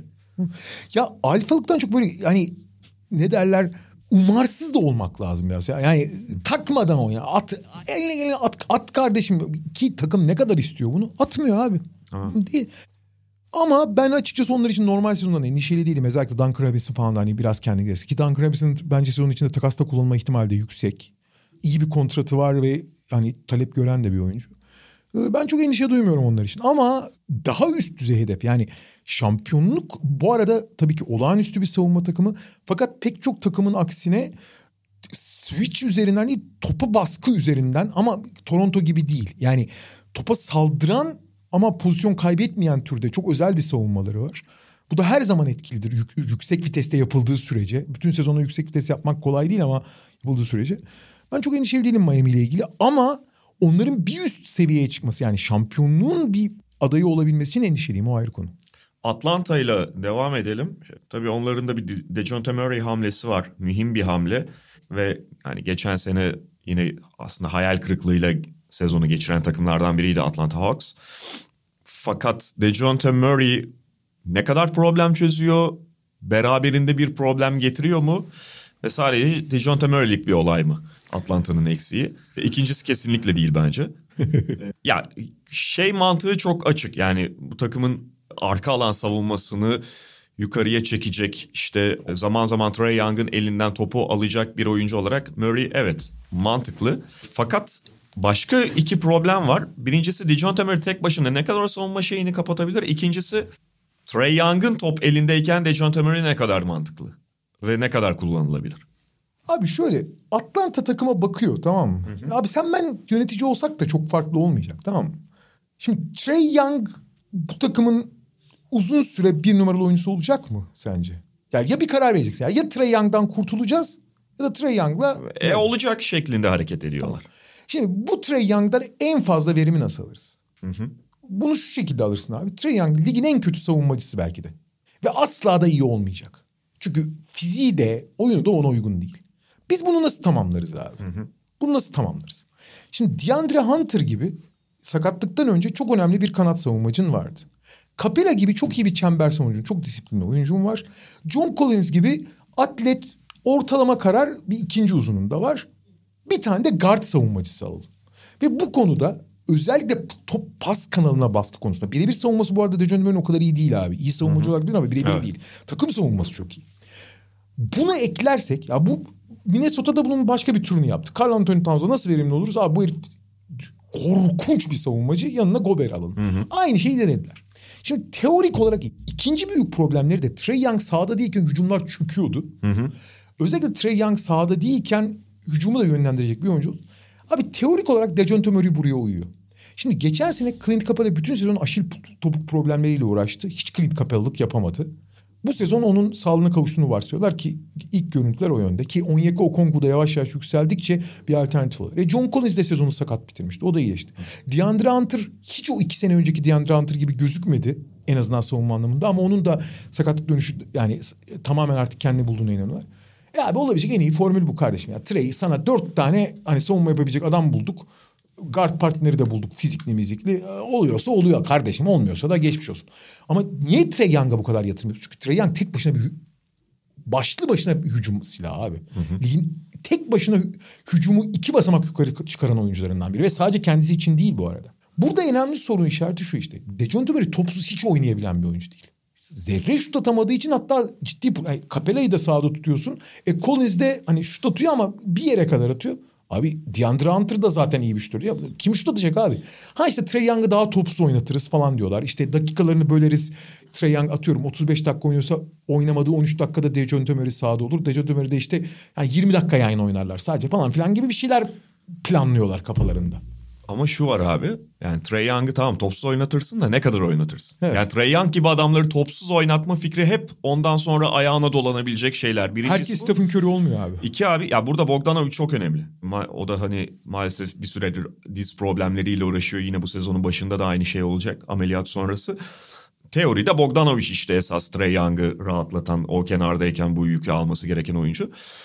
Dejounte Murray ile ilgili başka bir benim hani şey noktam da gördüğüm kadarıyla, takip ettiğim kadarıyla abi Dejon, Dejounte Murray kendini olduğundan çok daha iyi oyuncu zannediyor. Maalesef. Bütün demeçler falan o yönde. Yani San Antonio'dan ayrıldıktan sonra söyledikleri O- falan şuursuz biraz o herif. O Prime'de kavga etti ya şeyle. Evet evet. Kimle kavga etmişti ya? Acayip bir kavga etti. Bir çaylakla kavga etti. Yani böyle Popovic'e laf çakmalar falan hoşuma gitmiyor tutumu pek. Bilmiyorum. Ama teoride istediklerine bak. Şimdi Bogdan Bogdanovic'in durumu senin söylediğin gibi çok kritik. Fakat asıl problem Bogdan Bogdanovic'in dizleri iki senedir problemli. Aha. Ve işte ameliyattan sonra şimdi gene ağrıyormuş. Gene işte sezon öncesi kampına katılmadı. Art- Göreceğiz. evet. E Kevin Herter'ı kaybettiler. Ya bütün bu süreçte. Ki Herter bence onlar için bir aktördü ne olursa olsun. E, Dallin Smith ayrıldı. Dallin Wright. Smith nereden çıktı ya? Dallin Wright ayrıldı. Ama ben yani bu Trey Young'la bu iş olacaksa bu şekilde yani bundan daha iyi formül kolay kolay olmaz. Ama olacak mı? Yani DeAndre Hunter oraya ne kadar doğru. Dejounte Murray işte ne kadar yani bir kere Dejounte Murray topsuz bu çok verimsiz bir oyuncu. Yani hiç şut için falan. Ne kadar verimli olacak? Takım savunmasına ne kadar uyum sağlayacaklar? Bunları göreceğiz. Ben iyi olacaklarını düşünüyorum belli bir seviyede. Çünkü Trey Young olduğu sürece zaten hücum ortalama üstü hatta iyi olur. E savunmada e ne olursa olsun dört tane savunmacı gibi çekirdek kurmuş durumdasın. Bence iyi olacaklar.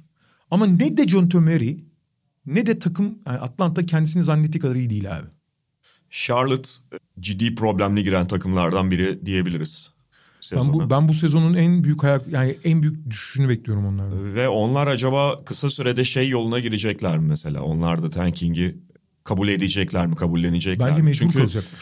yani şey olayı bu Miles Bridges olayı acayip bir darbe oldu. Tabii hani şu anda biraz konuşulmuyor falan ama o her şeyi alt üst ediyor. Ve şu anda kadroya baktığında hani zaten işte Lamelo dışındaki her oyuncuya bir kulp takabilirsin. Gordon Hayward ne kadar sağlıklı geçirebilecek, ne, ne ölçüde takas malzemesi olarak kullanacaklar. Uzun rotasyonu ne kadar bu takımın yeterli. Çok sürükleyebileceklerini, yarışı çok kovalayabileceklerini düşünmüyorum. Abi zaten çok kötü bir savunma takımı Charlotte. Bu sezon daha da kötü olacaklar. Şimdi Mark Williams'ı eklediler hani 5 numaraya da Mark Williams çaylak, ve, Çaylak yani, da. e, ve zaten hani belli problemleri de var. Abi daha iyi olmayacaklar savunmada. O takım zaten daha iyi hücum ederek biraz o işi PJ Washington'ı falan 5'e çekerek çözüyordu. Şimdi bu takımı bir şimdi Lamelo Ball gerçekten çok yaratıcı ve hani insanların tahmin ettiği yani şut problemi falan değil ta- tam tersine iyi de bir şutör olarak çok güzel bir oyuncu olarak çıktı. Fakat Lamelo Ball kazanmaya değil oynamaya çıkıyor. Yani çok yaratıcı hatta bazen başından büyük işler kalkış, işlere kalkışıyor. Hani coşkuyu yakaladığı zaman çok da verimli oluyor. Mesela Kelly Oubre örneğin abi. Kelly Oubre tüm NBA'in belki de en paylaşımcı yapısında en hani ne derler eşit şans tanınan yapısında Golden State'te feci bir sezon geçirirken burada çok verimli oldu. Niye? Abi Golden State'te düşünerek oynamaz. Burada düşünerek oynamana gerek yok. Burada duygula yani kapılıp gidiyorsun oyuna. Fakat bu aynı zamanda çok hataya, savunma disipline falan mal oluyor. Şimdi Lamelo Ball'u teknik anlamda da tamamlayan iki tane faktör vardı. Birincisi Miles Bridges gibi yani LeBron klonu bir oyuncuya sahiptin abi. Her şeyi yapıyordu Miles Bridges. Ki yani savunma yapan tarafında düşün. Atlet, açık sahada oynuyor, yarı sahada da üretiyor, şut atıyor. Geçen sene çok iyi şut atmamış olsa da ha, çok özel bir oyuncuydu. Şimdi onu kaybettin ki, kaybettin değil kendi zırvaladı. İki, Kaybettin. İki bu takımın o coş Terry Rozier falan bu coşkudan anormal beslenen bir oyuncu. Kelly Oubre'de falan dediğim gibi öyle. Lamelo zaten bunun başını çeken. Fakat bu coşkuya biraz akıl katan isim de Gordon Hayward'tı. E Gordon Hayward da abi yani maalesef o sakatlıktan beri hiçbir zaman 15-20 maç falan arka arkaya bile göremiyoruz. E Miles Bridges'ın bir daha sahaya çıkma ihtimali hatta sahaya çıkma değil sokağa çıkma ihtimali yok. Hapse girecek muhtemelen. Evet. E Gordon Hayward'ın ne kadar sahada kalacağı belli değilse bu coşkuyla bu lay lay lomla beyler uçuyoruz kaçıyoruz havasıyla da abi iki maç kazanırsın üç maç kazanırsın 20 maç 25 maç kaybedersin. Ben geçen sene abi bu arada unutmayın 43 maç kazandı bu takım. Yani %50'nin üzerindeydi.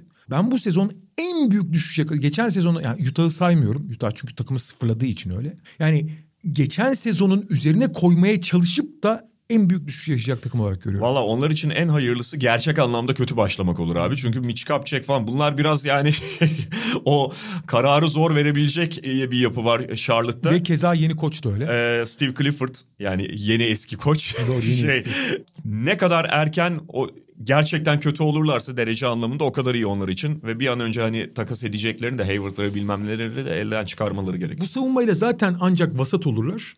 Bence o bile olamayacaklar. Washington'da mesela vasat olmaya aday bir takım. Onlar da mesela vasat olmaktan çok memnun olanlardan yani. Evet abi yani tu- tuhaf. Ee, Ted Leonsi'den kaynaklanıyor ya. Takım sahibinden kaynaklanıyor. Bradley Beal Washington ilişkisi hani bir ayrılıp bir barışan sevgililer gibi oldu. Yani takas edeceksin yok maksimum verdim bilmem ne. O gideceğim gitmeyeceğim. Bradley Beal ve Washington tam bir vasat seviciliğinde memnunlar abi vasat olmaktan. Öyle. Yani zaman zaman çok böyle ofansif şeyi tavanı yüksek bir takım gibi gözükebilirler doğru akşamlarda. Porzingis'in şutunun girdiği işte Kuzma'nın ona eklendiği Bradley Beal'ın 30 artı attığı günlerde ama geçen sezonun başındaki geçen sezonun ilk bir, bir buçuk ayındaki savunma performansı bir seraptı bu takım için ve tekrarlanması özellikle hani bu yeni personeliyle düşündüğümüzde pek mümkün gözükmüyor. Bir de ilginç ilginç draftlar yapıyorlar abi. Yıllardır hani işte Dani Avdia, Rui Hachimura. Kötü oyuncular değil ama fark yaratan oyuncular. E bu seneki aldıkları Johnny Davis John bence Davis. en kötü draft seçimi ilk sıra yani draftın ilk 20 sırasında en zayıf katkı. Ama şeyi çözdü yani şeye önemli bir merhem oldular. Bu takımın geçen seneki oyun kurucu problemi korkunçtu yani. Hakikaten korkunçtu. Ve oraya Montemoris gibi bir atıcı, kendine ü- üretici. Arkasında da Delon Wright gibi daha hani tam bir, bir numara gibi değil ama yani daha tamamlayıcı bir oyuncu eklediler. E geçen sezonu felaket geçirmişti Bradley Beal. Ya bir önceki sezon sayı krallığını oynayan oyuncu geçen sezon çok verimsiz bir sezon geçirdi. Yani gene ehvenişer olacaklar bence. Yani Beal gene önceki sezonki gibi Beal, ol- geçen seneki gibi Beal olursa bence çok bir yere gitmezler. İlla ki sakatlık problemleri yaşar bu takım yani Porzingis'iyle bir yılıyla hatta Başta- Will Barton'ıyla. Başta Porzingis zaten. E, şimdi Will Barton gibi bir tane daha ikinci top yönlendirici de eklemiş durumdalar. Bence daha değerli toplu bir takım oldular. Yani Will Barton ve Montemoris bence onların aradığı türde oyunculardı. Özellikle oyun kurucu konusunda yani e, top yani to- top yönlendirici konusunda. Daha iyi bir vasat olacaklar. en iyi senaryo yani. Vasat olacaklar daha iyi bir vasat Daha olacak. iyi vasat olacaklar. Peki Orlando yani şimdi şöyle bir şey var. Kadroda bir şeyler oluşuyor. Geçen sezonun sonunda da bunu e, konuşuyorduk. İşte Franz Wagner kuşkusuz çok iyi bir draft seçimi oldu. Paulo Banquero gayet bu takım için iyi olabilir. İşte Wendell Carter taka, o takasta Wendell Carter'ı aldıktan sonra Carter bu takımda bir şeyler gösterdi vesaire vesaire. Belki Jalen Saks'ı bu sene de bir görmek lazım. İlk senesiyle yargılamamak lazım. Ama yine de yani bu kadar da işte özel bir draft senesi gelmişken Orlando'da yani tamam bir taraftan genç oyuncuları hazırla falan da bu draftı kaçırmaması gereken takımlardan biri mi hala? Hala o şeyi veriyor çünkü. Veriyor, veriyor. Yani bütün bu genç yetenek birikimine birikmesi başlamasına rağmen. Daha çünkü reset atılı bir buçuk sene oldu abi onlar. Önceki sezon draft yani şey takas döneminin sonunda işte Vucevic takasıyla reset attılar. Ve Vucevic de Aaron Gordon'u yolu, Aaron Gordon'u yolladıktan sonra bir buçuk sene oldu abi. Daha yani Tabii. daha yeni reset atıyorlar. Fakat abi onlar da mesela bir Cleveland ölçeğinde olmasa da bir nüve buldular. Nüve de şu abi. Franz Wagner, ya Jalen Suggs da esas onların geçen sezonki önemli seçimleri hiç olmamış gibi duruyor. En azından şimdilik daha ikinci senesinde bakacaklar ama yani top kontrolü falan çok problemli. Fakat Franz Wagner abi hayallerini kuracakları kuramayacakları türde bir kanada dönüşmüş. Franz Wagner çok büyük her şeyi yapıyor çok iyi profesyonel. Şimdi abi fakat Franz Wagner'in en büyük özelliği inanılmaz bir tamamlayıcı. 2-10-1 zaten hani çok fizikli müzik. Fakat top yönlendirme konusu biraz eksik gibiydi ama kanatların hepsinden illa topla oynamasını beklemezsin. Wendell Carter Jr. da bu takıma geldiğinden sonra gerçekten önemli bir aşama kaydetti. İkinci top yönlendirici, orta mesafe şutları falan. Fakat 5 numara oynaması çok daha verimli. Onlar Mo Bamba ile yan oynatıp belki savunmayı ayağa kaldırmışlar ama Wendell Carter Jr. esas 5 oynuyor. Şimdi Paula Banquero gibi topla çok oynayabilen bir, bir numara seçimi ekleyerek Wagner, Banquero, Wendell Carter Jr. ile acayip bir ön alan kurmuş durumdalar. Çok fizikli. En uzunları bu arada Wagner ilginç bir şekilde yani. Hani üç numara gibi oynayacak olan. Ama çok önemli değil artık pozisyonun boyuyla alakası yok. Ve burayı kurdular. Fakat gardlar aşırı problemli abi. Ya sakat Aşırı ya problem. problemli ya Abi, tekrar sakat. Korkunç yani kartlar. Yani sağlıklı olan dengesiz, dengeli olan sağlıksız falan. Yani acayip yani. Mark Alfonso da ne kadar sağlıklı ve dengeli ayrı tartışma konusu. Ve kısalar bu kadar problemli olunca abi hayat çok zor oluyor. bu takım geçen sene bile bence o yani bence değil yani rakamların söylediğiyle ortalamanın üstünde bir savunma takımıydı. Hatta 1 Ocak'tan itibaren yani yeni yıldan itibaren ligin en iyi dördüncü savunması galiba Orlando. Bence yine çok iyi bir savunma takımı olacaklar. Bankero hani ayak uydurabildiği sürece. Ama bu gardlarla hani dengeli akıllı hücum etmek imkansıza yakın şimdilik. En azından şimdi. Ki bence ideali de o. Bu takım gene başarısız olsun. Evet. Ön sıralardan hatta mesela şimdi ben Banyama herkesin ıslak rüyası belki ama Ha, Scoot Anderson da gayet. Scott Anderson evet. onun daha Esas. iyi olabilir şey için. Tabii. Orlando tabii. için. Ya tamam hani Wembanyama'yı aldıktan sonra diğer problemleri çözebilirsin. İşte bir tane oyuncun bo- boşa çıkar gardı onunla alırsın vesaire de Scoot Anderson da gayet... Ya zaten Scoot Anderson'ın şanssızlığı herif süper oynayıp karşısındaki manyaktan ötürü biraz böyle gölgede kalmış oldu aynı maçta da. Evet yani Orlando geldi geldi bir oyuncu birikimi var. O yeniden yapılanma bir yere girdi ama daha değil. Daha yeni abi zaten.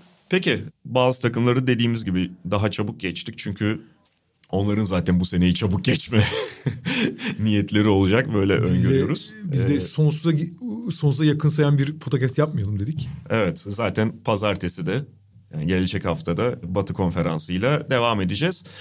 Mediamarkt'ın sunduğu Podcast'in bu sezonki ilk bölümünden bu kadar. Tekrar görüşmek üzere diyoruz. Hoşçakalın. Hoşçakalın.